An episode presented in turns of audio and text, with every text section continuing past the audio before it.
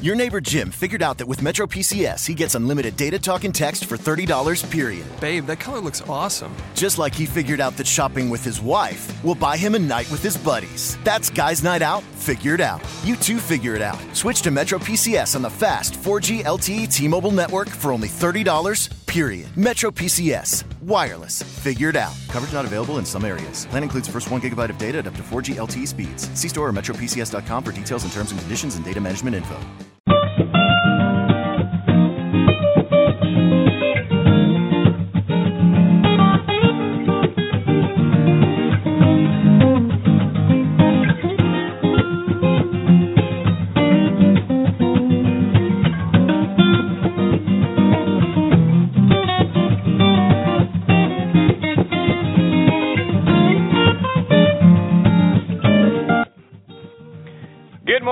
Everybody, and thank you for joining me again this morning on Next on the Tee. I'm your host, Chris Mascaro, and today I have the wonderful privilege of having two of the finest gentlemen you'll find anywhere on the planet as my guests this morning. A great pair of Daves, if you will. First up is going to be Sports One Marketing CEO David Meltzer. David has a, a regular spot with us over on the football side on our show Thursday Night Tailgate uh, called the 12th Man segment that he does every single week with us, where he shares some inspirational stories uh, from his career in sports, along with guys that he has had the privilege of getting to know and represent. Uh, we're going to have Dave, uh, you know, here with us here in a few moments. He is also the partner of Hall of Fame quarterback Warren Moon. And uh, on the uh, 12th Man segment, uh, he has brought us some great guests as well, like Hall of Famers John Randle, Bobby Bell, and uh, one of my favorite people anywhere on the planet, former defensive back Vencie Glenn. And Vencie and John Randle, by the way, are big golfers too. So uh, it's going to be a, a wonderful pr- uh, privilege to have Dave with us on the show. He'll share some of his favorite inspirational golf stories with us, plus his book Connected to Goodness is close to being on the bestsellers list, and it's uh, five star rated on Amazon. A fantastic read. I highly recommend it. Get a copy of it uh, for yourself because it's something you're going to cherish forever, and you're going to want to reread it over and over again. Dave is going to be my guest here in just a few minutes. My other guest today making a return visit with us is Dave Stockton Jr. Dave, you'll recall, is a, a USC alumni and uh, a Pete Carroll fan, so you know I've got to ask him about uh, what happened at the end of the Super Bowl. So I'll do that, plus get his thoughts on uh, how uh, those of us who are, you know, n- don't live out west and are here still on the East Coast, north of Florida, are uh, you know still stuck in the cold and trying to figure out how we can shake the rust off our games. Plus, we'll get his thoughts on Tiger Woods, Phil Mickelson, Rory McIlroy. Dave's going to be along with us in about 15 minutes. But before we get started, I want to remind you about our new sponsor, Custom Golf Bags USA. Custom Golf Bags USA is the ideal choice for corporates and individual corporations and individuals wanting to customize their logo on a high quality golf gear bag. Their founder Travis McLean has taken uh, his love for golf to a new level for all those golf lovers around the world. Everyone understands, you know, how you want to dress like a professional, play like a golf professional, and now Custom Golf Bags USA, you can have a golf bag like a golf professional. At Custom Golf Bags USA, they design their golf bags with the individuality of the customer in mind. They offer the best in quality and innovation by utilizing the most cutting edge production technologies and expert workers to ensure your bag is going to be at the top of its class. Custom Golf Bags USA knows that the top quality golf bags are more than just fancy embroidery and needlework. It's the effective blend of high standard materials, superior design, and top notch customer service. Everything from the interior structure of the bag to the outer panels is created with the utmost care and attention to detail. Why not let your clients walk the fairways promoting your company brand and Custom Golf Bags USA can customize a golf bag that's going to be a legacy so that you're not going to be forgotten for years. It's your game, your way. For more information, check out their page on Facebook, Custom, Custom Golf Bags USA, and give them a like. That's important to them, too. All right, I want to kick off the show like we do every single week by saluting the brave men and women serving in our military. We want to thank you for your daily sacrifices and all you do to keep the rest of us safe. We also want to thank those of you who serve or have served in every branch of the military and public service. We truly appreciate what you do to preserve our freedoms and our liberties. It's through your strength and your efforts that our way of life is even possible. Our sincere thanks as well to Sean Cruz and all the folks over at Armed Forces Radio. It's an honor for us to be a part of your network. You can find our show by going to armedforcesradionetwork.org. We also want to thank everyone listening in on iHeartRadio, as well as great radio sites across the internet like Spreaker, Stitcher, TuneIn, iTunes, Player.fm, and Blog Talk Radio as well. Plus, if someone's dragging you to the mall or to the grocery store, you're just tired of the same old, same old on your commute, download the Player.fm or Stitcher app on your smartphone so you can take us with you everywhere you go. Let us give you something fun to focus on while you're out and about. All right, now joining me on the Custom Golf Bags USA guest line is, uh, like I say, one of the greatest men that you're going to find anywhere on the planet. He's also the CEO of Sports One Marketing, and that's Mr. David Meltzer. Dave, thanks for getting up uh, with the sun with us out there out west in California and joining me on the golf side. How are you today, my friend? Oh, I'm awesome. What a great way to start my weekend, and thank you so much for having me, Chris. So, Dave, for the audience on this side, tell them about what Sports One marketing is and really what your philosophy for business is. Absolutely. So I used to run the world's largest sports agency called Leigh Steinberg, and about five years ago, Warren Moon, the Hall of Fame quarterback, and I, we were partners with Leigh. We spun off our company not to represent celebrities and athletes, but actually to utilize and leverage those relationships, about two billion in relationship capital that we had, to bring the right people to projects. And those projects surround themselves by the biggest sporting events in the world, everything from the Super Bowl, Pro Bowl, Masters, Kentucky Derby, Breeders' Cup, St. Jude Classic, things like that. But we bring all the right people to it for a purpose. And that purpose is to make a lot of money so we can help a lot of people and have a lot of fun and we really uh, look at everything in those three little areas, and we do a really nice job of of doing that and being abundant with all the, the the different things that we do in creating experiences and creating goodwill for everyone surrounding sports. Yeah, no, there's no question you guys do a really nice job at that. You know, one of one of the other things, Dave, and we've had the the privilege of talking with you many times uh, over on the football side uh, about your book. You've got a book called Connected to Goodness, which is quickly, you know, approaching bestseller bestseller status, which you know has got to be something that's very exciting for you. Talk about your book, and then uh, I know you've got a big event coming up uh, this coming uh, Tuesday. Yeah, absolutely. So the actual the book uh, applies to golf a lot, and the analogies and the and the principles set forth in the book really uh, are are utilized in golf. And the idea of the book is that we consciously think about what we desire, and, and just like golf, the most important part is envisioning and, and practicing. So we envision uh, what we want; it becomes a possibility, and then I give you these principles of foundation, guidepost, and manifestation in order to get inspired. And once we're inspired, uh, in football we call that the 12th man.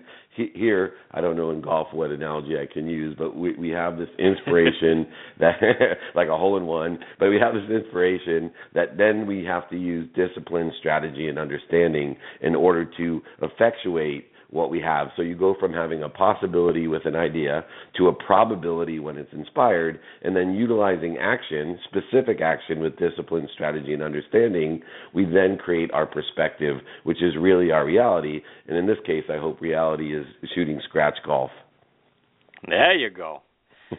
so as we talk about you know the book and your in your book is five star rated on Amazon, which you know you know, it, it's got to be something you know very special to you to know that your book is being so well received and the impact that it's having on so many people's lives. Because to go out there and get five star ratings, to get people to actually rate your book or rate a show or anything like that, we know, you know, in life, you know, people will tend to tell you about, you know, the complaints that they have in in, in a product or that sort of thing. You're going to hear, you know, ten times more about the bad side than you are on the good side.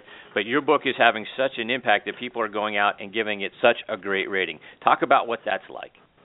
You know, it's really nice. Uh, we know from the sports media that the, the negative energy attracts so much and that there's so many more positive right. stories than the negative ones. So to be able to inspire people to take action and maybe the book itself instills in people that response to go out and, and pay it forward and to help other people and to help me help other people. And that's my personal mission to empower others, to empower others so I can create significant change, purpose, happiness, and peace for so many people, which includes shooting scratch golf But moreover, we're we're going to actually have Connected to Goodness Day on Tuesday coming up. Uh, and we, we're so close to being actually a number one bestseller now that we're trying to get everyone to go out and buy one book for somebody else, buy one book, come onto Amazon, buy one paperback, one Kindle, one hardback, it doesn't matter, and share it with somebody else. Empower them with the ability to attract to their life anything they desire, business, golf, or life. Yeah, that's awesome. Dave, you've also got a pretty big event coming up next month called the Unstoppable Gala, where your partner, our friend, Hall of Fame quarterback Warren Moon, is going to be recognized with the Unstoppable Achievement Award from the Unstoppable Foundation. Tell us a little bit about that event and what that foundation is, and you know how they're going to be recognizing Warren. Sure, it's a huge humanitarian award. Last year, the Nobel Peace Prize winner, Lula, and I can't pronounce her last name, had won it, and it's the first time that an athlete has won this humanitarian award. And on March 21st, we are going to honor Warren, uh, 800 person gala at the Century Plaza Hotel, and hopefully you guys will be broadcasting from there. But uh, they have honored Warren, um, and the Unstoppable Foundation aligns with Warren's Crescent Moon Foundation. Uh, they don't want to leave one kid on Earth uneducated, so they build villages in Africa uh, these education villages to make sure that every child on earth is educated. And, and I believe education is power. I think if you're not going to invest in yourself, what are you going to invest in? And moreover, if you think education is expensive, try ignorance. And so Warren and I have put a concerted effort to help educate our communities here in America. And now we've gone even farther and, and started in Africa building these villages. In fact, I have a Warren Moon Challenge warrenmoonchallenge.com, where Sports One Marketing is matching every dollar to build a village in Africa uh, to educate these children and to empower the world with the most powerful thing, knowledge. Uh, that's fantastic. Again, warrenmoonchallenge.com to go out there and help support what is an outstanding cause. Dave, I, I know one of one of your favorite uh, inspirational stories here on on the golf side is uh, going back to the time that uh, you had an opportunity to see Tiger when he was out playing at uh, at Torrey. Talk about what that what that was like in the in the story surrounding it. Sure. Well, I grew up in San Diego, and uh, you know I'm a mediocre golfer, but I love it. I grew up with Phil Mickelson. Mickelson, in fact, lived four doors down, and Tina, his sister, was my my prom date, my senior prom date at Patrick Henry High there. Uh, nice. So I, I always had a, a keen interest in in the U.S. Open as well as, of course, the Farmers Open, which is going on. And and Vencie Glenn, who works for me, he's my player development uh, director. He is actually very close friends with Tiger. So in uh, 2008 uh, when Tiger won the U.S. Open. It was one of the most inspirational sporting uh, experiences of my life, where I followed Tiger every single day to finally see that he had broken, had two fractures, one in his tibia and one in his knee. He had only played two nine-hole practice rounds before. They told him not to play, that it actually could could ruin his career, and it was a severe handicap. It was like when Michael Jordan had that 102 temperature and he, you know, had 52 points. But it was unbelievable that you know coming in to to tie up Rocco Mediate with that 60 degree wedge he hit 15 you know feet from the hole, uh, 101 yards out to create a playoff, and then finally to win in the playoff. Uh, on the seventh hole there, it was one of the most inspirational things. Uh, and the weird thing for me is I have only seen Tiger and followed him a few times uh, because of my time restraints. But two of those, one was the famous uh, chip shot uh, on 16th at the Masters, and the other was right. walking with him these days at Torrey Pines. So uh, I'm a huge Tiger fan. Tiger fan. I think you will see that once he gets his swing pattern right with his new swing, that he will be at the top of everyone's game, and everyone forgets how good he really was last year and how much he won and where he was ranked. Uh, so don't count Tiger out, especially at Torrey Pines, and he is an inspiration for all of us. He's human, he's made mistakes, but he's certainly an inspiration when it comes to playing golf. So what was it like? You know, you, you talk about following him at the Masters and seeing that chip shot, which is, you know, obviously one of the greatest shots, you know, in golf history. What was it like seeing it live? The it was I mean it was incredible. I forgot I was at a golf tournament. If I was at a golf tournament, especially one as stoic as the Masters, you more felt like it was the Phoenix Open because it was like a a, a, a World Cup soccer game. It was incredible when he sunk that. The hairs on my arm were at at full attention. I had you know goose skin. Everyone around me was hugging, and you know I looked like Jerry Jones uh, in in his sky, skybox when they won that last minute uh, touchdown. It was incredible. You had thousands of people. The, the whole earth was shaking, and it was absolutely an incredible moment in sports. And what a clutch, focused, clear, balanced athlete Tiger Wood was was and is to sink that shot. Yeah, no, I mean that's that's sort of got to be one of those moments that sort of transcends sports. You know, you we we talk you know you talk inspirational stories, which is one of the you know the great things and and why we enjoy having you now here on the golf side, which we're we're fortunate enough that we'll have you uh, you know once a month over here talking about golf inspirational stories.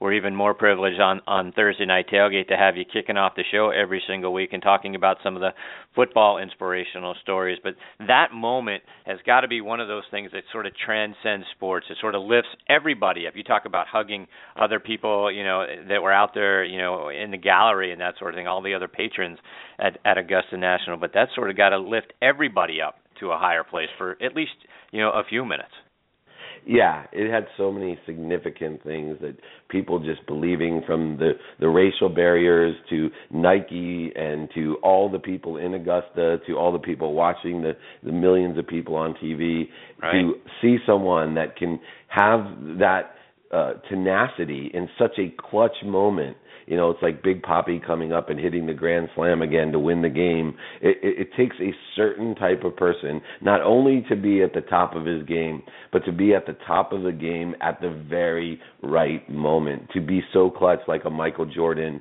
or a Kobe Bryant to to hit that game-winning shot and it was an incredible experience. The funny thing for me that I laugh at is, you know, I always joke around that I'm just you famous. When I go somewhere, you know, especially in Hollywood in these sporting events, they kind of point me out and go, "Oh, just you, just you can come in." Meanwhile, my life, even my wife is standing there not being able to get in. Uh, but my what, what one of my just you famous moments was at there is I was actually standing right behind Tiger and so all those commercials, all those posters, everything, as you look real deep into the crowd there, you can see me two people back, you know, with my hands in the air and I always joke around, look, there I am. I'm in the Nike commercial. so there I am, just you famous behind one of the greatest sports moments of all time. That's awesome. I'm gonna have to look up that picture and find you back there. That's fantastic. And I love the Red Sox reference, by the way. Huge Red Sox fan, so that you know the Big Papi reference. Thank you for that. Of course. All right, Dave. Your book, once again, is is Connected to Goodness. You can find it online at connectedtogoodness.com as well as on Amazon.com. Big event coming up on Tuesday. Get out there and purchase your copy. Like Dave said, whether that's a, a paperback, a hard copy, put it for your Kindle, that sort of thing. Let's get that book up to number one bestseller status. I look forward to seeing that. Dave, thank you so much for taking time out of your morning to be a part of the show. You know how much we care about you and everyone out there at Sports One Marketing. Our good friend Vince Glenn. It's an honor for us to be working with you guys guys, and uh, thanks for being a part of this side of the show. Thank you so much. The feeling's mutual, and anything we can do, let us know. Thank you. All right. Take care, Dave. Have a great day. You too. Bye bye. David Meltzer, Sports One Marketing. Check those guys out online as well. You can find them sports and the number one for uh, Warren Moon's number when he plays. So sports, the number one marketing.com. Great folks doing some great things. And again, the challenge that he talked about to help uh, education and uh, get education into the villages in Africa, taking the challenge, and they're going to be matching the dollars. Go to warrenmoonchallenge.com to help support that wonderful cause. All right, now joining me on the Custom Golf Bags USA guest line is my next guest, Dave Stockton Jr. Let me remind you about Dave's background. He's from Redlands, California. Like his father and grandfather before him, he was an All American golfer at the University of Southern California. He joined the then Nike Tour and now the Web.com Tour in 1993 and won twice during his rookie season at the Nike Connecticut Open and the Nike Hawkeye Open. He went through Q School in 1994, earned his tour card, and finished 96th on the PGA Tour money list in his rookie year there. Had two third place finishes that season and totaled three top 10 finishes as well. From 1993 to 2006, he had six top 10 finishes on the Web.com tour and three top 10 finish or 13 top 10 finishes on the PGA tour. Following his playing days, he spent a couple of years as a commentator for the USA uh, Network. He's now one of the top instructors on the planet, and when uh, he's not helping others improve his game, he's out hunting with his dad and his son. And I am privileged to have him back next on the tee with me this morning. Good morning, Dave. Thanks for joining me again. Morning, Chris. Glad to be on again. So, so Dave, I know you were rooting for. We're going to start a little on the football side. I know you were rooting for the Seahawks last Sunday during the game. You tweeted out about how good a coach Pete Carroll is, and you went to SC. He coached there you were talking about how great you know he is at making second half adjustments, and then I don't yeah, know. I think Tell I think me. I jinxed him. I think I jinxed him on that one. That was. I've had quite a few friends say, "Nice comment there. You you ruined it. It's like it was my fault." but you know, so, what are your thoughts? Me, bad call, right call, passing instead of giving it to Lynch. Well, the the thing that what it looking back on it, at, you know, at the spur of the moment, you look at it and you're like, how come he didn't pass off to Lynch? Well going before that, his use of timeouts was terrible. Um, he used a couple timeouts because he wasn't organized. It seemed like he they, he was a little bit in disarray, and and you know the commentators are saying, why isn't Belichick calling timeouts to right. save the clock for Brady? Well, Belichick was looking over there going, they're not organized. They're not for whatever reason. It was like he knew that they were in trouble, even though they were moving the ball and got down there inside the five. And had Belichick called the timeouts, then Carroll could have run the ball with Lynch and had time still to to to make plays with with just the one timeout. But because he let the clock run down, he knew that Carroll, in my opinion, he knew he had to throw it, and it was a play that they'd practiced and and been ready for. And the guy made a great jump on the ball and made a play. I mean, Belichick to me just proved how good he was, and I think you know it seemed like Seattle was a little bit confused on their side, and they had to throw it, and and New England knew it, and uh, all of us got to see great theater. I mean, it was unbelievable.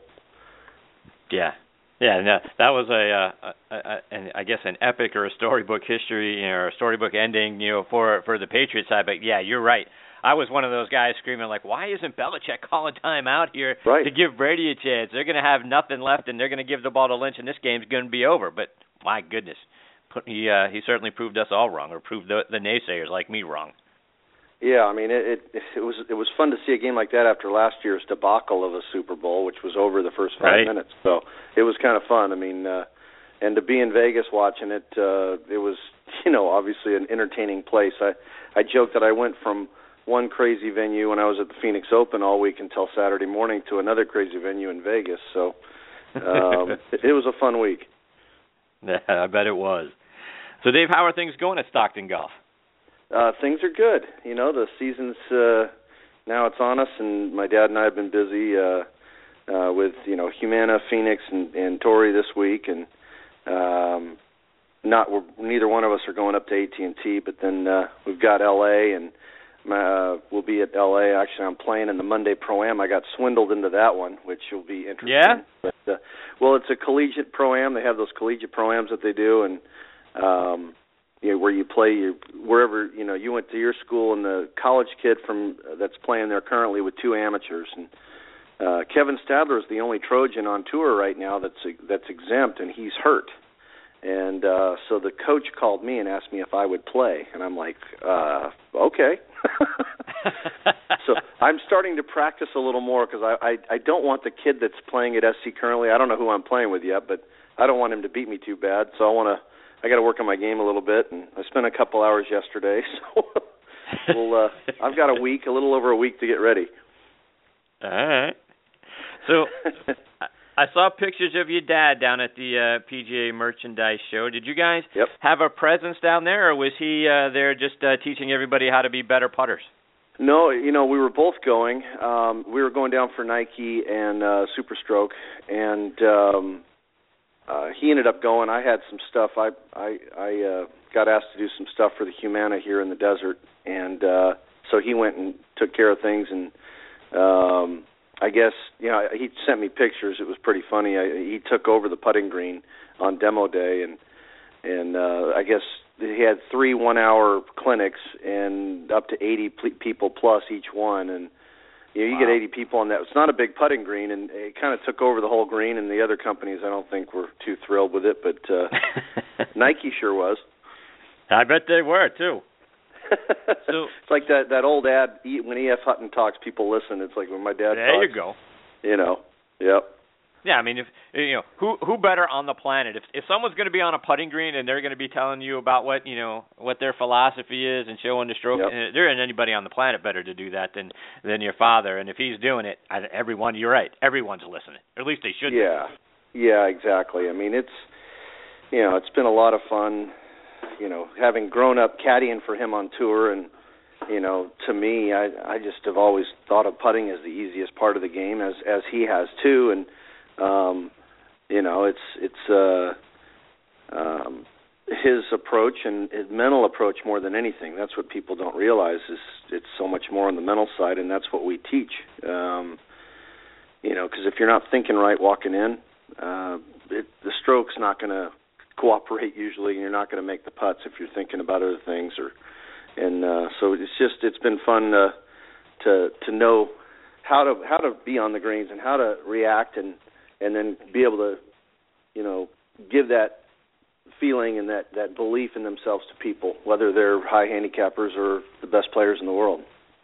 Right, and that and that's really you know a lot of what I wanted to talk about this morning, Dave, because your father's got a new book out, which I ordered this morning, by the way, called uh, "Own Your Game." In it, he yep. talks about you know how to think better, stay calmer, execute more consistently, and more importantly, really how to get more enjoyment out of the game. Can you share a couple of the things that uh, I'll get to read more about here when the book arrives?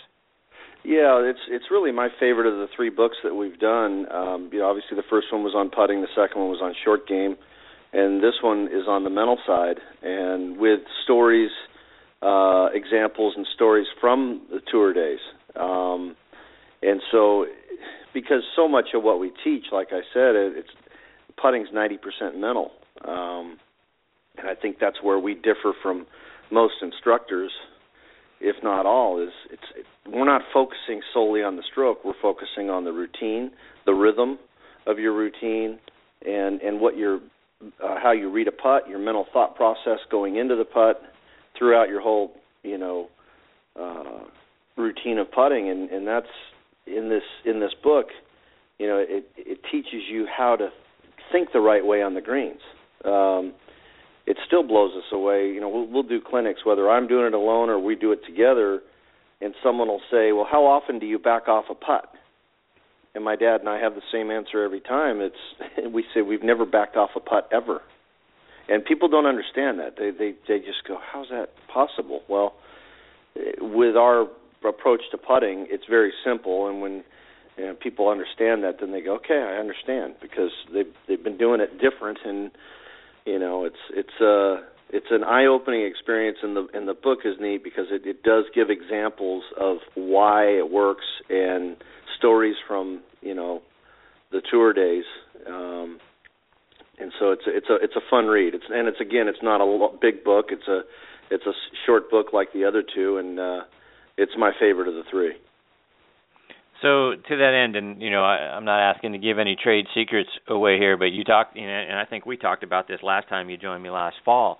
But mm-hmm. talk about why why don't you ever back off a putt? Why are you so locked in when you get over it? You know, for the first time, you don't ever have a second thought like, mm, let me take another look at this thing. Well, one is we're we're in our sub, we're we're in our subconscious and we're not trying. We're trusting our process and what we're doing, and um, the easiest, the, the, the most simplistic example or, or way of not having to back off a putt, if nothing else, is if you walk in and you put the putter behind the ball before you set your feet. You just kind of come in with a little bit of an open stance, feet close together, and you put the putter behind the ball, and then you look out at the hole and you set your feet visualizing that ball going in. You're going to have your if you let your eyes set your feet, your eyes are your feel and you're visualizing a positive image of the ball going in, if you enjoy the look out there, your eyes are going to let you set yourself up where you're comfortable. Your eyes are not going to allow you to get in there and be uncomfortable over it. But most people fixate on the ball and, and stare at the ball more than they do looking out at the hole. And they take short little looks out, but then they stare at that ball for a real long time. And if you're staring at that ball, you're going to be busy in your head, and uh, definitely not in your subconscious where where we'd want you.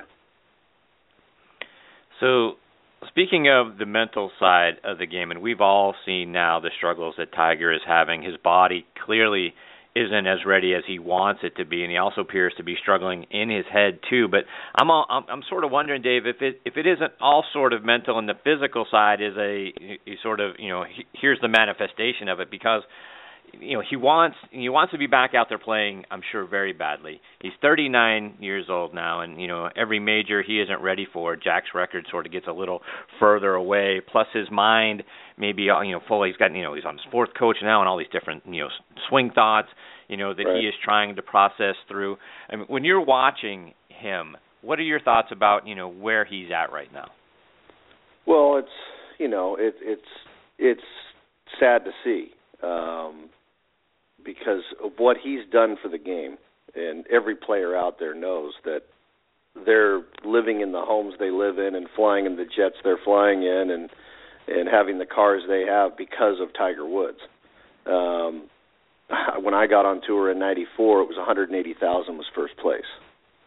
And wow. uh that that just right there when he came out in 96 um and started winning at the end of the year when he came out, and then '97 he wins the Masters. It was right when the tour was uh, uh, in negotiations with their TV contract, and it couldn't bid in a better time. And all of a sudden, purses were, you know, it was three hundred eighty thousand for first, half a million for first, seven hundred fifty thousand, eight hundred nine million. Every purse now is over a million, and it's just it's all attributed to what he did for the game and in bring, making it a global game and popular. Um, and so it's sad to see him now. You know, I, you could argue. I mean, I in the last 25 years, the worst decision, and this is just my opinion, and it, it's easy right. to throw stones and everything. In the last 25 years, the worst decision in sports, I think, was Tiger leaving Butch. Um, yeah. I mean, why change something? You win the U.S. Open by 15 shots, and you're going to go change your swing, and and you've got to get better. Right. And and and you know, I know that Butch and he had their you know issues, whatever. But you know, you're you you have the potential to absolutely. I mean, I I, I don't have I I really don't have a. I wouldn't doubt that he might already be at Jack's record had he stayed with what he was doing with Butch. Um, and that's just a that's a pure speculation and a guess, but sure he do- he, he dominated during that time like nobody ever has. And you know when he changed his swing, it, remember it took a year or a year and a half before he started winning again, and then he started winning, but then he changed again, and same kind of thing. And it just you allow that time to go by, you wonder what he would have done if he'd just stuck with what he was doing. Um, right. I don't remember Nicklaus changing. You know, I mean, he just right. stuck with it, and I, I don't know anybody in the history of the game that's changed their swing three or four times. And usually, guys that change their swing uh, fall off the planet, and he didn't. Yes. Each each time he came back, but uh, it's it's it's tough to see now. Um, you know, and you and what looked like feel where he was the best. You know, I heard I got on. I was listening to uh, your previous guest uh, talking about the chip on 16 at, at the Masters at Augusta, and you know, between him and, and Phil, they were the two best in the in the world at short game, and you wouldn't want to go up against either one of them. And uh, you know, that's obviously clearly one of Tiger's issues now, and you know, a lot of it is on the mental side, but you got to wonder when you have so many so many thoughts and so many things that you're changing and altering constantly. This is such a difficult game to master. And, you know, when you're constantly changing things and you're dealing with injuries and everything else, it's just uh I don't know. And then you're, you know, you've got age issue, you know, 39. He's not a young 39 because of what he's put his body through. Um right. and it's you know, I mean, the guy's always been a physical specimen. You stand next to him. If you see him with his shirt off, and he doesn't look like a golfer. Let's just put it that way. Um, right. But yet his you know his back it's his back this time, and you know he puts so much pressure on his body with his swing, and it's just uh, you know. Uh, it's it's a fine line, and it's it's tough to see him like that. I mean, I don't think there's anybody that wouldn't like to see him, you know, playing at his best. Um, I don't think that uh, uh, it'd be hard pressed to say we're going to see the the Tiger that we saw in the early 2000s ever again. And granted, right. that's 15 that's 15 years ago now. You realize it. It's 20, right. you know, 24, 23, 24. Um, right. That's a lifetime ago in uh in a tour player's mind and body. So you you talk about the pressure that he puts on his body and and Dave yep. you know when you know especially now you know when you're hurt. And you know I do I do a football show called Thursday Night Tailgate where we you know we talk to a lot of the legends of the right. game. And many of those guys talk to us about coping with injuries. And you can even hear Mark Schlereth you know on ESPN radio.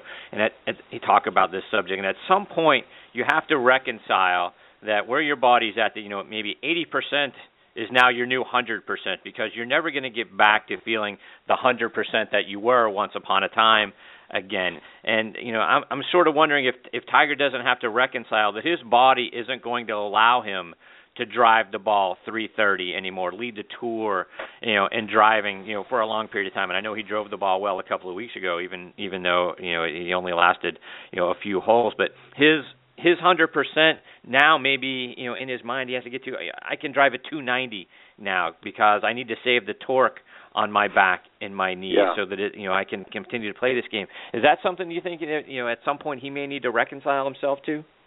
Yeah, I mean I I heard his interview after he after he pulled out on Thursday. He's talking about firing glutes, and I knew that was going to get lit up in the social media.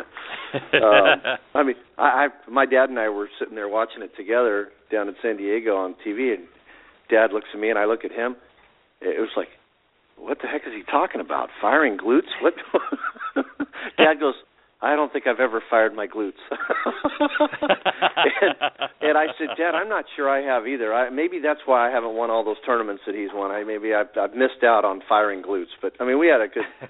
But uh, you know, it, it's. I don't know. You know, it's, it's, he's used explosiveness and everything else, and I think that, you know, it's tough because when he came, when he was dominating, he was the longest on tour, and he overpowered courses. Um, right he's got 30 guys out there that hit it farther than him and straighter than him now.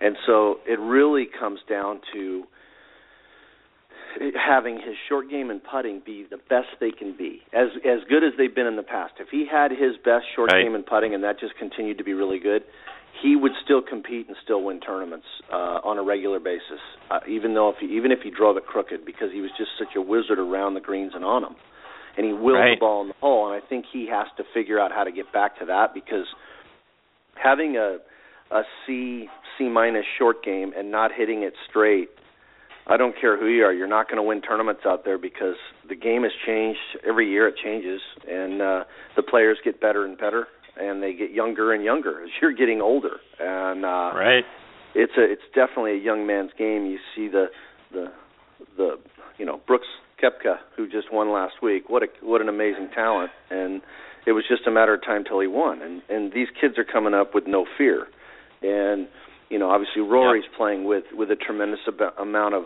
um, you know confidence, and that's what this game is. It's about having confidence. The guys that are playing well are are su- super confident in in their ability and what they're doing, and they believe in what they're doing and and and, and who they are as a player. I don't think uh, I, I don't see Tiger that way right now. I see him, um, you know, searching, and that's not that's not the Tiger we're used to seeing for sure.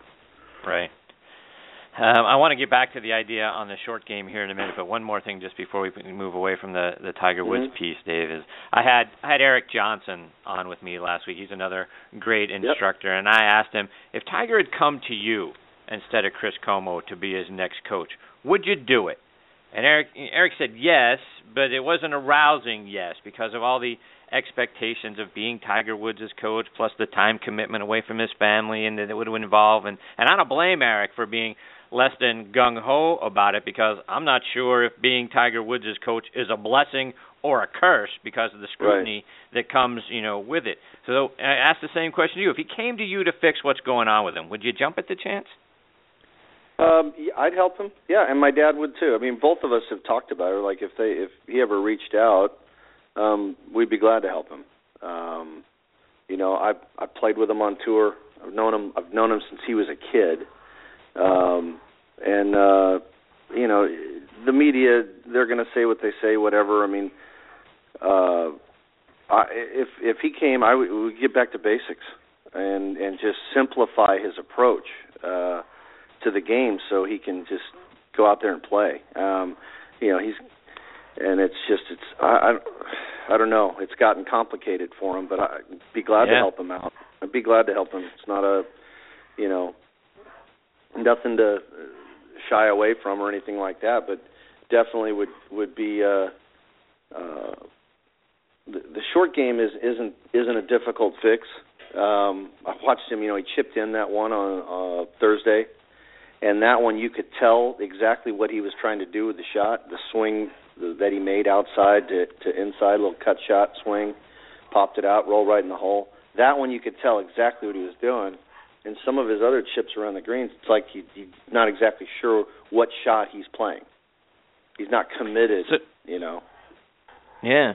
So to that end, whether you know Tiger Woods or anybody that comes to you that's you know been playing the game for a long time, and you mentioned how powerful the mind is. How how do yep. you sort of you know shake the etch a sketch of the brain to you know erase all the stuff that you've been doing for people that have been playing the game and have bad habits and that sort of thing? How do you sort of erase the etch a sketch and get to start over? Well, I mean, it's everybody develops. Yeah, I say the word scar tissue in the brain. Um, uh, with too many thoughts or or too many ideas uh, in their head, and it clutters what you're what what you're really when you're over the ball. It clutters what you, you should be thinking, um, which is really not a whole lot. Once you're and once you're walking into the shot, whether it's a, a tee shot or a iron or a wedge or a putt, as you're walking in, you, it's time to shut off that left brain, which is the analytical, mechanical, trying, thinking side, and get over to the artist in the right brain, the the athlete, and that's the feel side on the right brain that is where you're going to play your best golf. And you know, an example of that um, is Annika, who is kind of a neat story. Back in like around 2000, my dad was still playing Champions Tour, and Annika's obviously on the LPGA, and she struggled a little. She'd won twice in the last year, year and a half, which for a lot of girls out there would be great. Uh, Annika, wasn't so good, and they were at an outing together, and she asked him if if he'd help her with her putting, and he said sure. So he looked at her routine and saw her go through, and my dad says you got to get rid of the practice strokes and she, she she tries it, you know, and she comes back to him later in the day and says, "Okay, I, I tried doing no practice strokes. I can't do it. I have to have one." I'm like, uh, she's very mechanical. Okay, so she's a mechanical player. My dad said, "Fine, if you're going to make practice strokes, I want you to do it behind the ball, looking down your line, visualizing the ball going in as you make those strokes." And he said, "You can do all your thinking." mechanical thoughts and thinking back here, but visualize the ball going in. And when you walk into that ball, as you're walking in, turn off that left brain, that thinking analytical side, and let the feel come out. I want you to just putt in your subconscious. Just all you're doing is looking at the hole, visualizing it going in as you're setting up, and you let it go. And she won 17 times the next two years.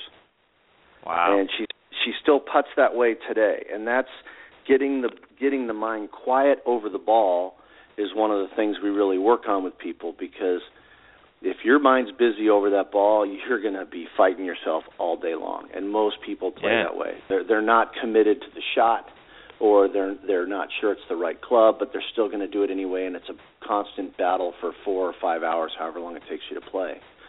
Right. And so what we do is we get people to quiet their minds as they're as they're walking in. They're already committed, and they're just walking in knowing they're going to pull the shot off, or knowing they're going to make the putt, knowing they're going to make the chip, and they let it go I mean, I I I tell people three keys: visualize, trust, let it go, and that's yeah. throughout the whole game. And and uh, you know, uh, you you don't see that with people that are struggling. You see them just battling. And they get finished with a round and they wonder why they're exhausted uh, mentally and physically.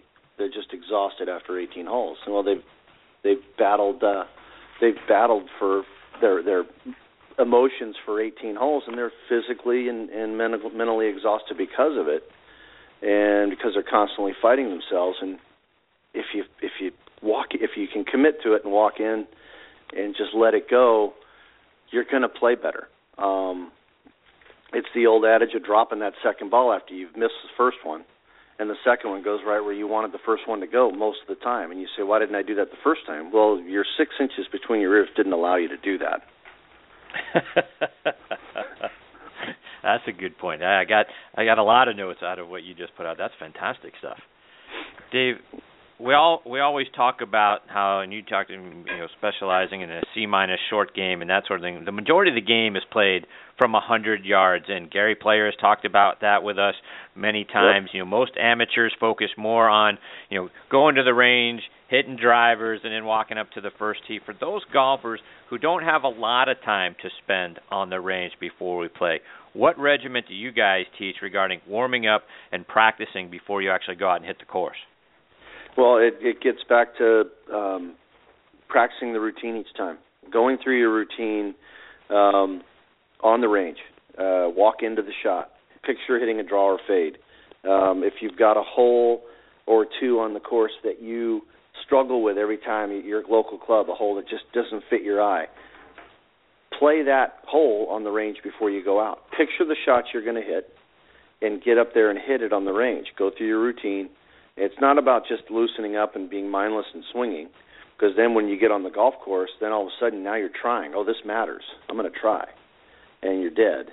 And um, yeah, you know, I think about you know, uh, the example of that is I'd do that at, at Sawgrass when I'd play the Players Championship. I'd visualize 17. I'd know where the pin is. My caddy would get, know have the pin sheet already. He'd know the yardage because he'd walked it earlier. I'd say, I'd say, okay, it's a nine iron and I'd picture the hole, I'd picture the pin, and I'd hit the shot on the range. And I'd do that on 18 off the tee too. I'd visualize 18 tee shot, you know, and then I'd visualize the second shot into 18. So when I got out on that tur- in the tournament on that course, and I got to those holes, well, I've already hit those shots on the range. I've got a positive image of what I'm going to do with this shot, and that's a good way. It gives you some confidence because if you've had issues in the past, normally we we bring those up in our mind. Don't go where you hit it last week, or don't do what you did last time. And right. as soon as you're as soon as you're saying that, you usually will. Um, you know, because golf's a visually intimidating sport. So, you know, if you're visualizing the negative things that are probably about to happen that you're fighting, you're going to be fighting an uphill battle. But if you can, if you can get up there and and I always say, you know, visualize the a positive image of what you want the ball to do, and then and then just let it go, and just if you can let it go and and be committed to the shots you want to make. I had a kid yesterday. I was giving him a lesson. We went out and played three holes. He he said he had some problems with his course management. We get out there on the course and and what he was doing, he was he was committing to the right club, but he wasn't committing to hit a, hitting a draw or a fade.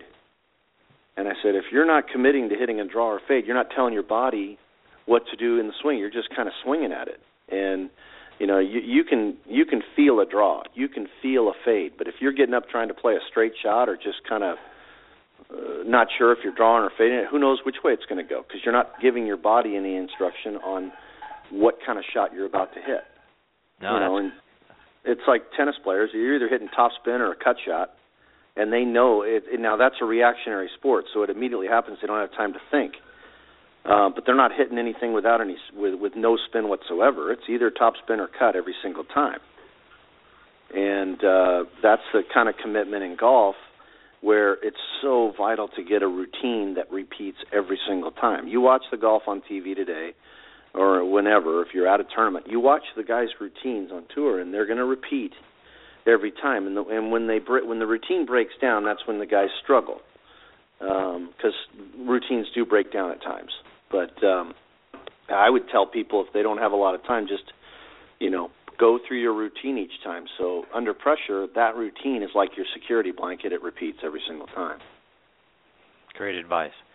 One last thing before we let you go, Dave. I know you've got some time commitments and some things to do. I just we're we're going to start the campaign again for your father to get into the uh, World Golf Hall of Fame. Your father won two majors, 25 times on tour, and has done probably more corporate golf outings than anyone on the planet. Are you getting a sense of him being on the brink now? We had David Graham get inducted. I would think that uh, your father's got to be next in line.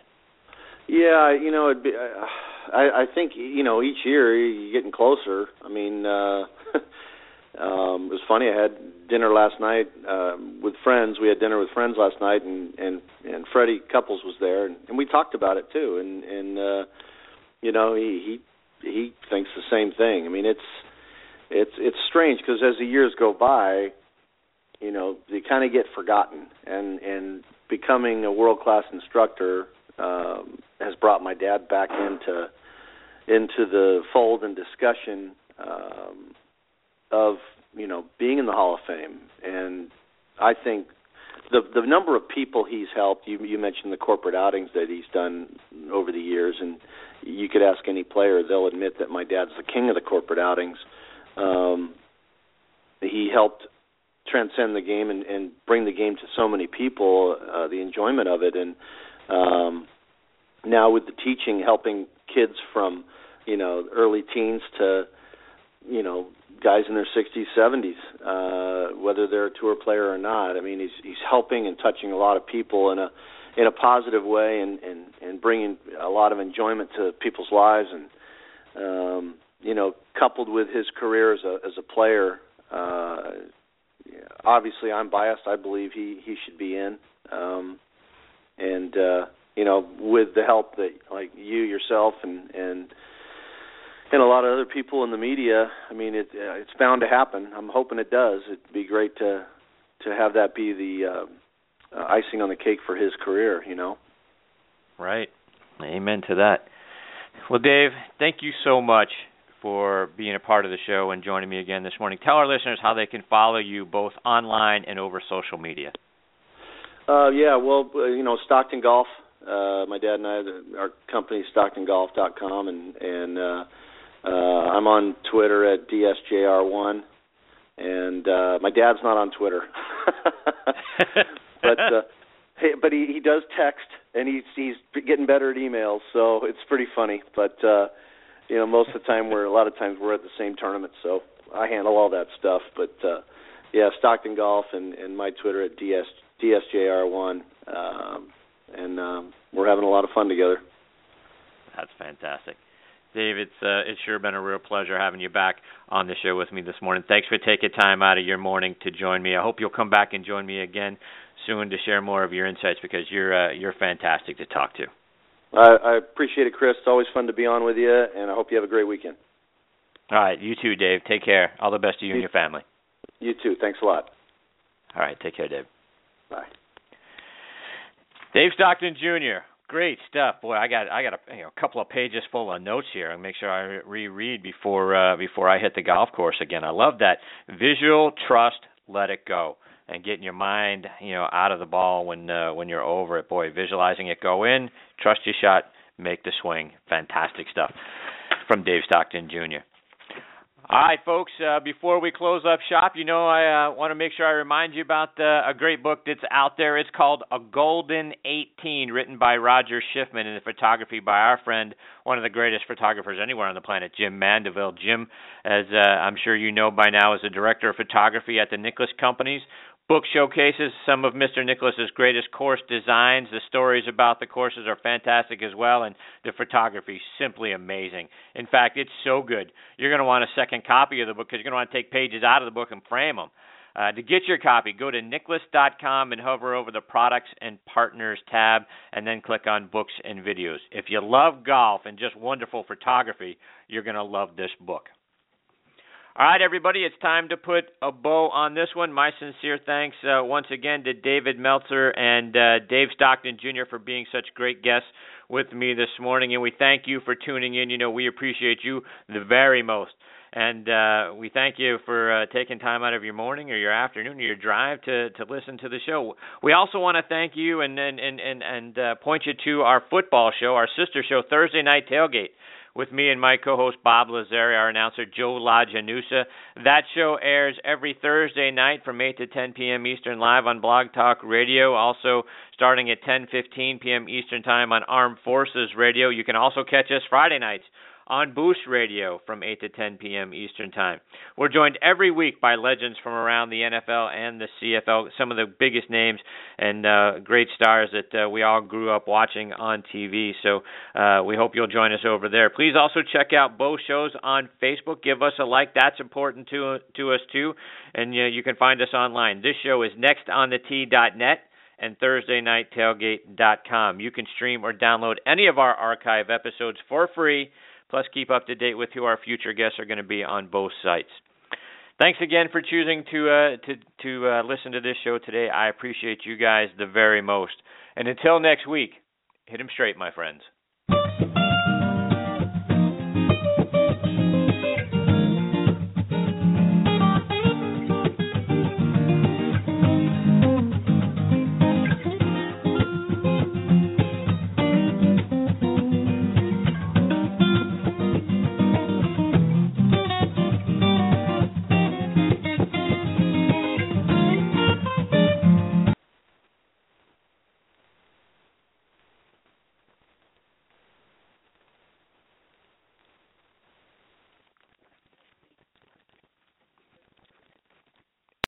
Adding the choice of a crispy chicken BLT to Wendy's 4 for 4 is the biggest thing since rappers trying to sing. I got me yacht and I sound like a robot. But do you like the sound of this? Wendy's 4 for 4 now comes with a choice of a junior bacon cheeseburger or a crispy chicken BLT. From Detroit to Macon, I keep it crisp like bacon. Both are topped with crispy applewood smoked bacon and come with four nuggets, fries, and a Coke for just 4 bucks. Oh, yeah. At participating Wendy's for a limited time, meal includes small fries and a drink, not valid in Alaska and Hawaii. Adding the choice of a crispy chicken BLT to Wendy's 4 for 4 is the biggest thing since rappers trying to sing. I got me yacht and I sound like a robot. But do you like the sound of this? Wendy's 4 for 4 now comes with a choice of a junior bacon cheeseburger or a crispy chicken BLT. From Detroit to Macon, I keep it crisp like bacon. Both are topped with crispy applewood smoked bacon and come with four nuggets, fries, and a Coke for just 4 bucks. Oh, yeah. At participating Wendy's for a limited time, meal includes small fries and a drink, not valid in Alaska and Hawaii.